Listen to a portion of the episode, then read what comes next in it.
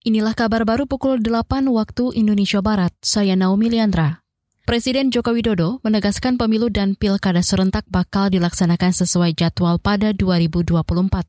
Presiden menyampaikan itu saat memberikan pengantar rapat persiapan pemilu dan pilkada serentak kemarin.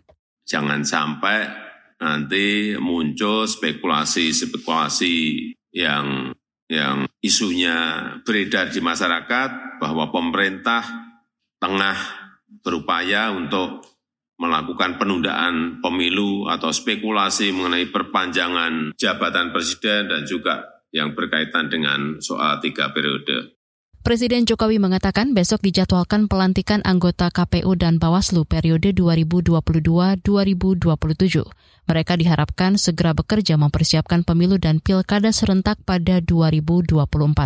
Kata dia, pemerintah akan berbicara dengan KPU dan Bawaslu agar persiapan pemilu serentak bisa dilakukan secara matang.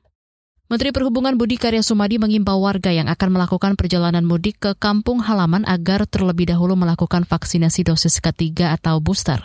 Imbauan ini disampaikan Menhub usai rapat koordinasi bersama Korlantas Polri dan Kementerian Koordinator PMK kemarin masalah apabila kita tidak melakukan prokes.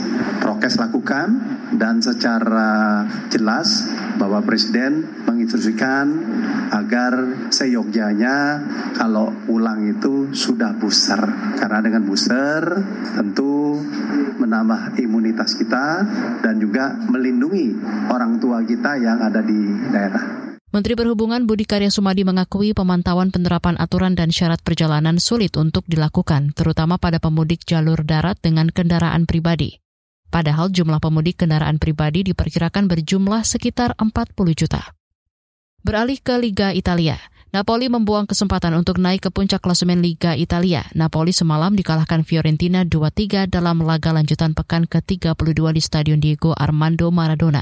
Akibat kekalahan ini, Napoli tertahan di posisi ketiga dengan raihan 32 poin, masih tertinggal satu poin di belakang AC Milan dan Inter Milan. Sedangkan Fiorentina naik ke urutan ketujuh dengan 53 poin. Saudara, demikian kabar baru KBR. Saya Naomi Liandra.